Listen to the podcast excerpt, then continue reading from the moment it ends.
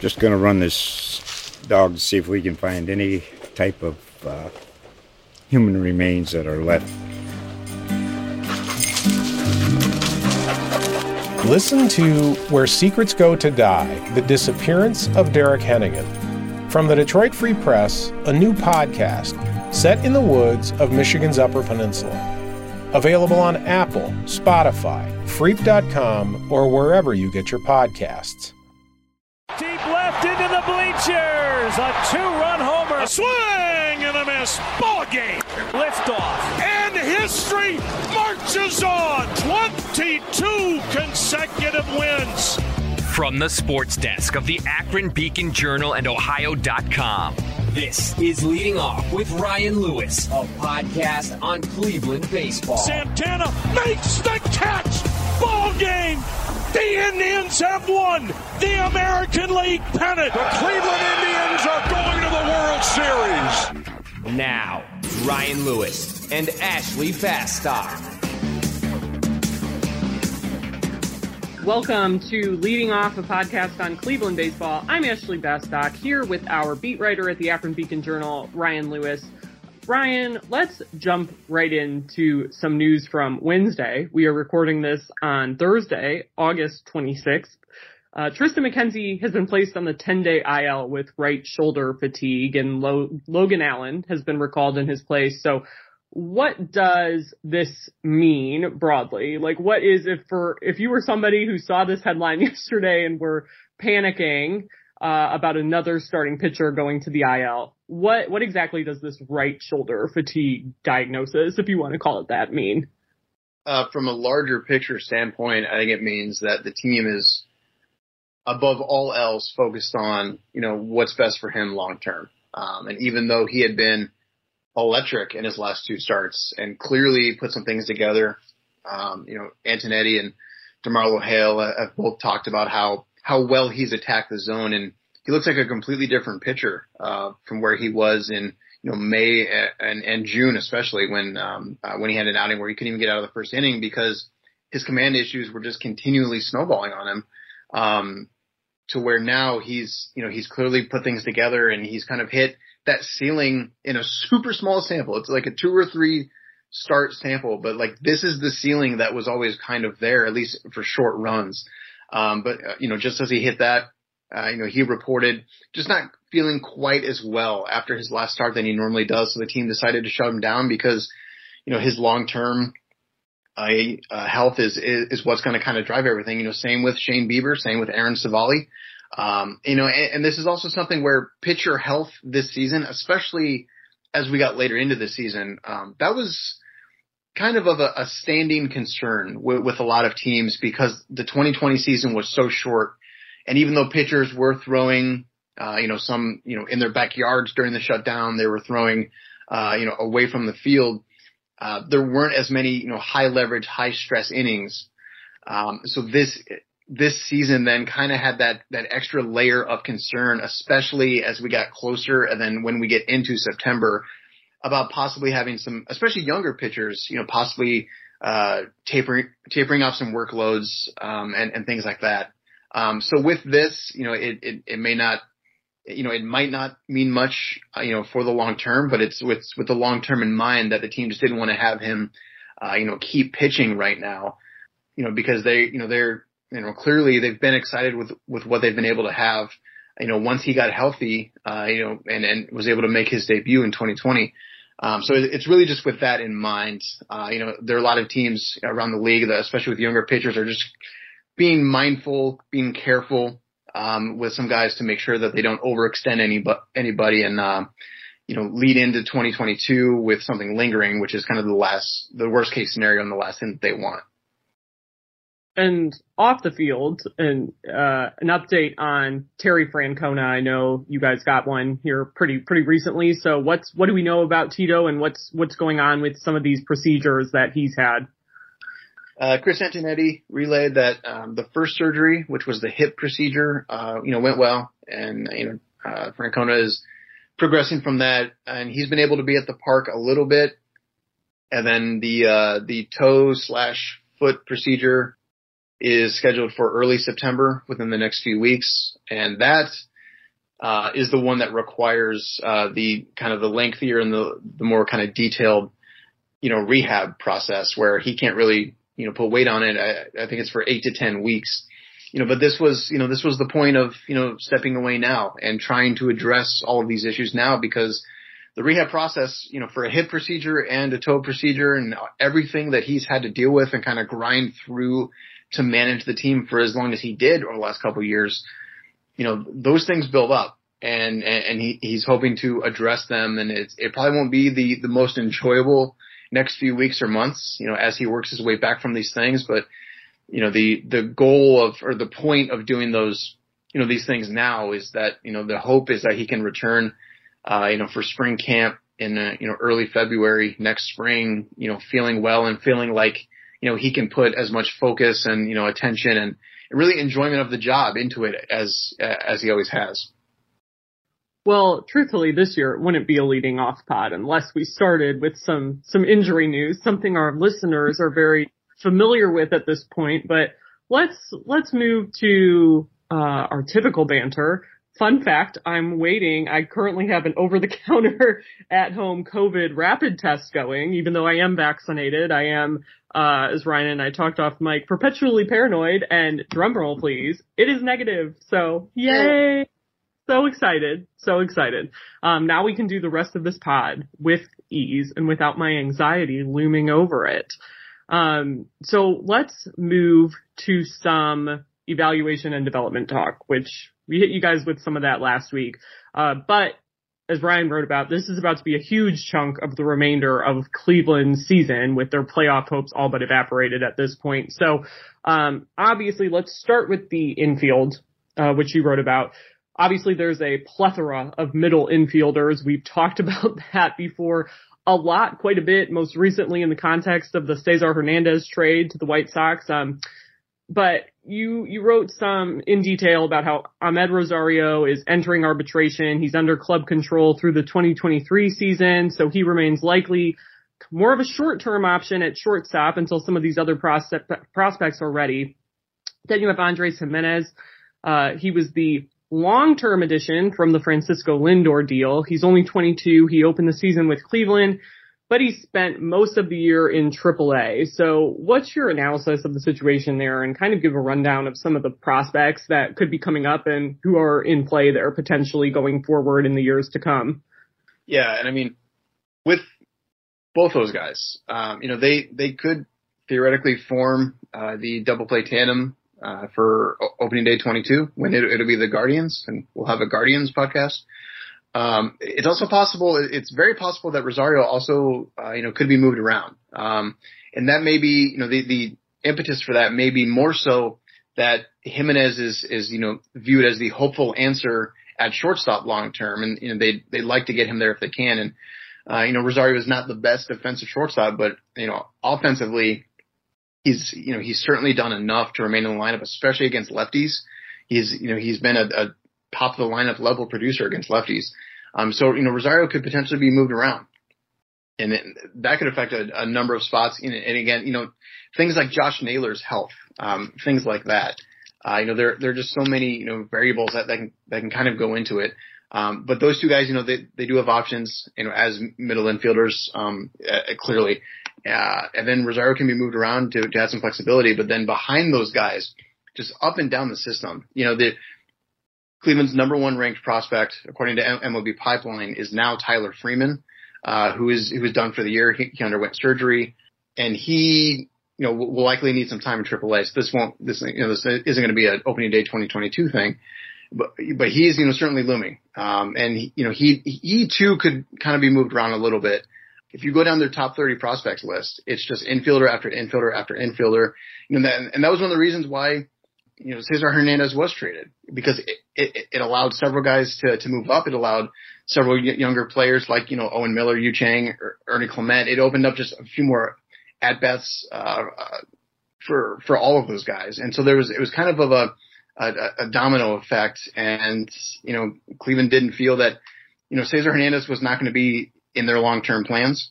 Um, it was probably a little jarring for some fans to see him traded to Chicago, you know, but as Antoine pointed out, um, you know, it, uh, a player of Hernandez's level could have been acquired elsewhere. So they decided to pull the trigger and they decided to be the ones to benefit from it. Um, but there are just so many guys where, you know, that's really a level of surplus. Um, and, and as they look to, and again, we, you know, we've talked about the, uh, the rule five, you know, roster crunch that's coming up. Um, and there's just so many infielders there that there could be quite, there, there could be quite a bit of turnover this fall. Um, you know, with guys like Yu Chang, uh, guys like potentially er- Ernie Clement, Owen Miller, that group, um, you know, they're, they're kind of working out a, a little bit of a pecking order because they're all fairly similar, but you know, and, and, and Yu Chang has probably fallen behind that group a little bit, but he's also homered in, in back-to-back nights. So maybe he finishes September strong and just adds to the complexity of the situation. But that's kind of where they are, where the, the, their future amongst middle infielders, there's, so much depth in the minor league system. It's just a matter of kind of figuring out the short term and, and, and who will emerge. But for now, you know, Tyler Freeman is kind of the leader of that group. Once he recovers, um, he should be, he should be good to go, uh, you know, for, uh, the, the beginning of the 2022 season. Uh, could likely start the year at AAA and, and, you know, possibly not be too far down the road away from the majors, but that's also part of the value of having Amed Rosario where, you know, he provides you some flexibility where he doesn't have to stay at shortstop, but he can. Having Giménez at the major league level with plenty of control also adds to that. So there's the, there's a lot of flexibility there and, and, and quite a few moving parts. Um, but if you look at Cleveland's organization, you know, they're, the starting pitching has been the backbone, but in terms of the minor league farm system, it, it, it's the middle infielders and just the depth of talent that they have in the surplus that they could use to, um, that they could use on, on the trade market or, or they can, you know, see how guys develop and, and just know that, you know, those positions will be addressed and, and kind of sort that out later.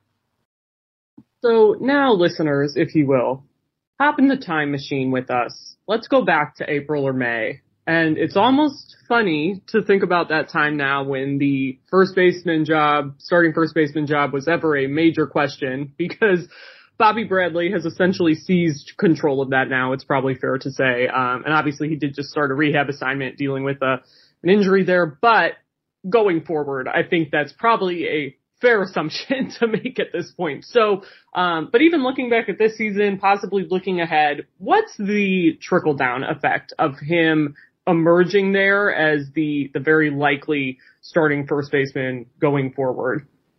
Yeah, that can just kind of adjust, you know, the secondary moves that come for that, whether it be within the organization, on the trade market, or on uh, the free agent market. And, and one variable that's kind of tied to all of it is actually Franmil Reyes, uh, who is likely going to continue to act as the, the designated hitter. He's gotten some time in the outfield. That's always been kind of on the on the horizon of being a potential possibility, maybe that he could play some right field and answer one of those questions where if he, if he can be, you know, a viable option, at least, you know, nothing that's going to, you know, kill them defensively in right or left field. Uh, that that kind of solves one of those issues, and then Bobby Bradley can be the first baseman or the DH. It opens up some, some just some more possibilities. If that doesn't happen, Bobby Bradley's the first baseman the way that Cleveland and some other teams need to operate, that that's kind of the basis of why Jake Bauers was given the first shot. Um, there was a belief that he would be claimed. There was a belief that you know he would not be in the organization if he had to be exposed to waivers, um, as Antonetti noted, you know, a, a few months ago. So they they they wanted to allow Jake Bauers to try to have the first shot. As soon as that became clear that you know it was time to move on, and Bobby Bradley began to heat up in, in Columbus, it just became clear that, you know, it was, it was time to move on. So that, that's Bradley's spot at first base. So that's, that's one of the options. And again, that doesn't mean that, you know, he's, you know, clearly an, an all-star level player, but he's done enough to where he's, you know, he's, he's earned a little bit more of a, of a, of a leash, you know, so to speak, uh, to where he's still a younger hitter. He certainly hasn't figured things out. Um, but as if he can continue to adjust and keep the strikeouts just at bay a little bit, uh, you know, he'll he'll provide enough value at first base where that does make some sense. So from there, you have first base and and, and DH most likely kind of secure, and that then leads to everything else again with with first base again with Josh Naylor, who could be your backup at first base if needed, if, if Bobby Bradley does go down, because right now, you know, as we've seen, there wasn't really an answer behind Bobby Bradley at first base where, um, you know, you have the utility guys, you have Owen Miller and, and, and Yu Chang and some options there. Um, but, you know, long term, that's certainly not going to be the case, but just first base is, is kind of one of the spots that is going to have to be solved. Um, or sorry, it has been solved, uh, you know, with Bobby Bradley's emergence and who knows if that will continue. Um, but you know, with, with him being hurt, you know, they're, they're certainly not going to rush him back. He's dealing with a knee injury. Um, and again, everything is kind of geared to where they haven't really given up on the 2022 se- or the 2021 season. But just with how things stand, with with how the wild card situation is playing out, with how with how well the White Sox have been playing, it, it is kind of a a, a realistic, uh, you know, just matter of the situation um, that Cleveland can kind of start to look toward 2022 and set some things up, give some playing time in order to make some roster decisions. Um, you know, but behind Bobby Bradley, that's kind of one answer that they haven't gotten yet is, is, is who will handle first base if something does happen going forward.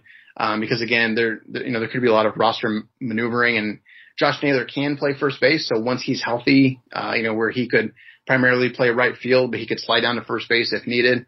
Um, but the issue there again is that both guys are left-handed, so that wouldn't work for any kind of a platoon situation. That's just injury. So with first base, it's really just kind of kind of figure out who can play behind them because they've had some turnover there, and there there hasn't been stability there for so long that Bobby Bradley securing that is is kind of step one, and then step two is is kind of figuring out the depth. I think is the way to kind of uh, encapsulate that.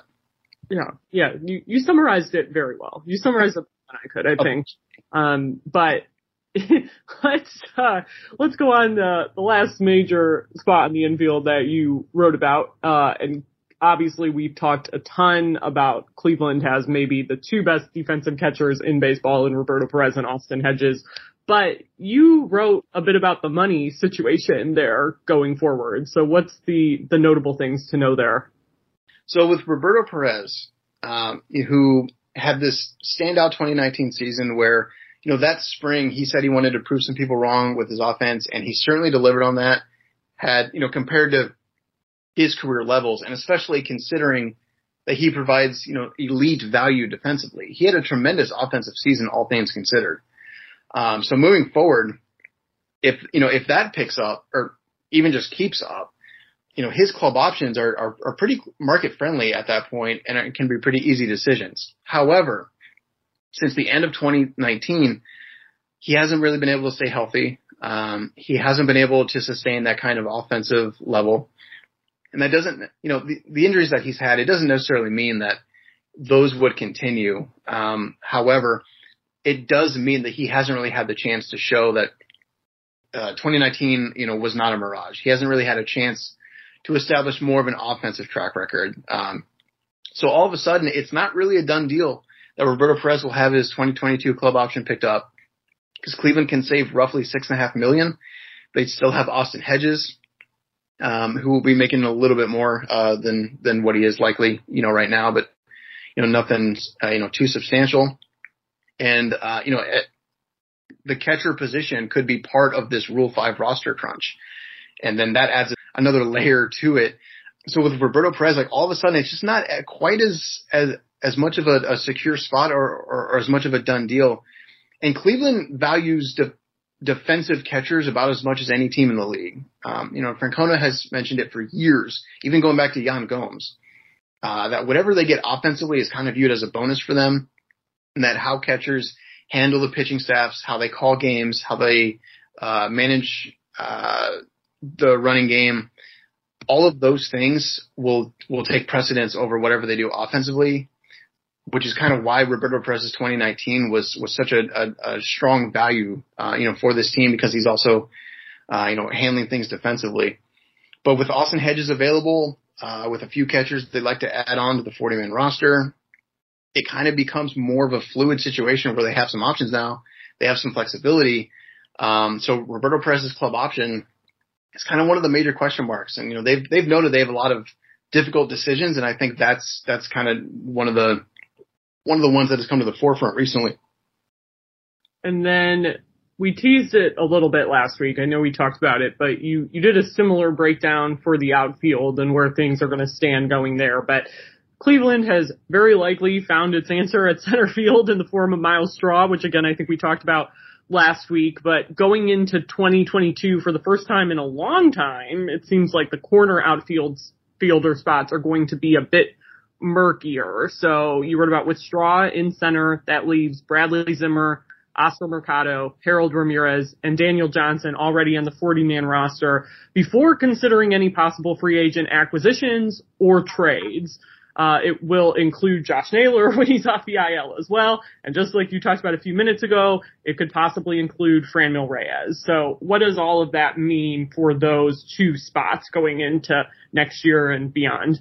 I mean, it's clearly again, you know, just as it was last winter. You know, the corner outfield spot is likely the the key target in free agency or trades.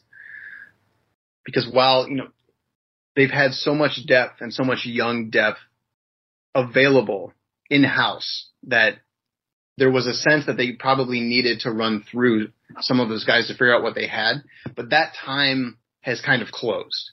With Bradley Zimmer, Mercado, uh, and Harold Ramirez, they're all out of options next spring, which that's even before they get through this Rule 5 roster crunch in November. Uh, so if they make it through that, then they're all out of options, which cuts down on, on some flexibility.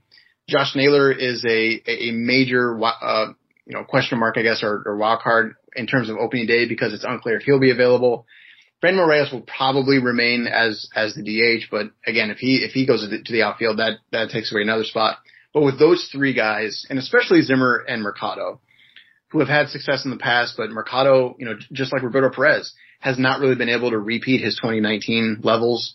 Uh, he did hit, did hit a home run last night, but and with those three guys, um, well, I guess two, and then when Harold Ramirez can return from from the IL, September's a, a very big month for them um, because you know Bradley Zimmer had a tremendous you know several week stretch, but he has since you know dr- in a pretty drastic way uh, cooled off. Um, so all of a sudden that that that situation continues to change. But with those three guys, you have three outfielders who are all out of options. Uh, none of them are going to play center field, uh, which does take away, you know, some of the value uh, because you're you're going to want you know some more offense in in those corner spots if possible, especially with with the the shape that the lineup has taken, uh, you know, in in recent years. So that does take away some of that kind of shine.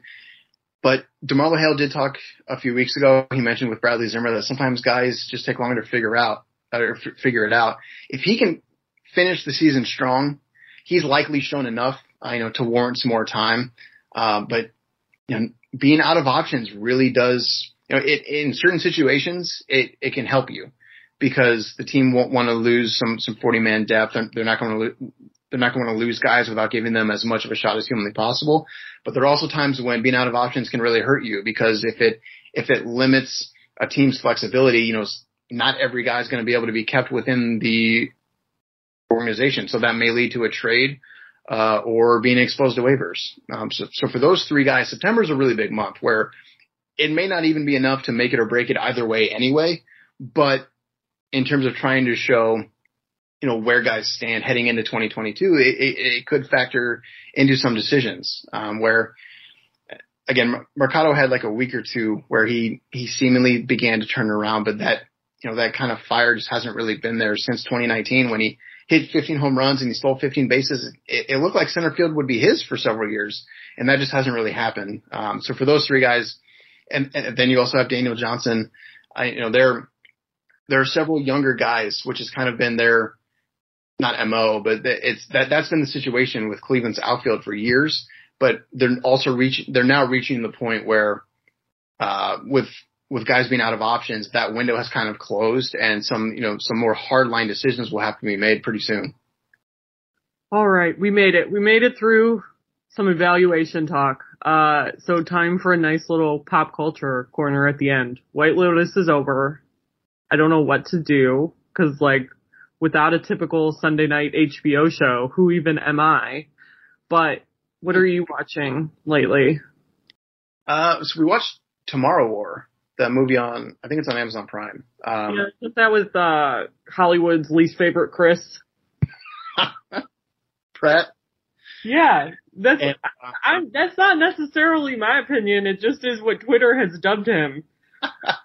it's yeah, it's it's that Chris and uh, Mrs. Waterford. Yeah, that's why I can't I I can't watch that movie strictly because I'm I'm so sorry. I don't know that actress's name. I don't remember it at the moment, but she is just Serena Joy to me. well, I I can't unsee it. I can't take her away from that role. I I'm not going to be able to watch her in anything else I don't think, but that's a that's a personal hump I need to get over, you know.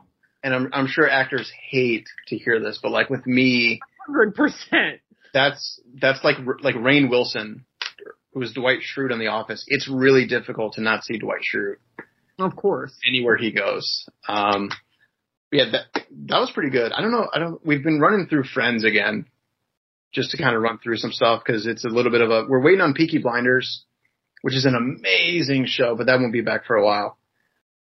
I can't remember if some others are, are coming out. It's a little bit of a dead zone right now because I think everybody finished White Lotus and everybody finished Handmaid's Tale and like so right like in this moment I think a lot of people are searching. I've heard Ted Lasso's amazing, but we haven't seen it yet.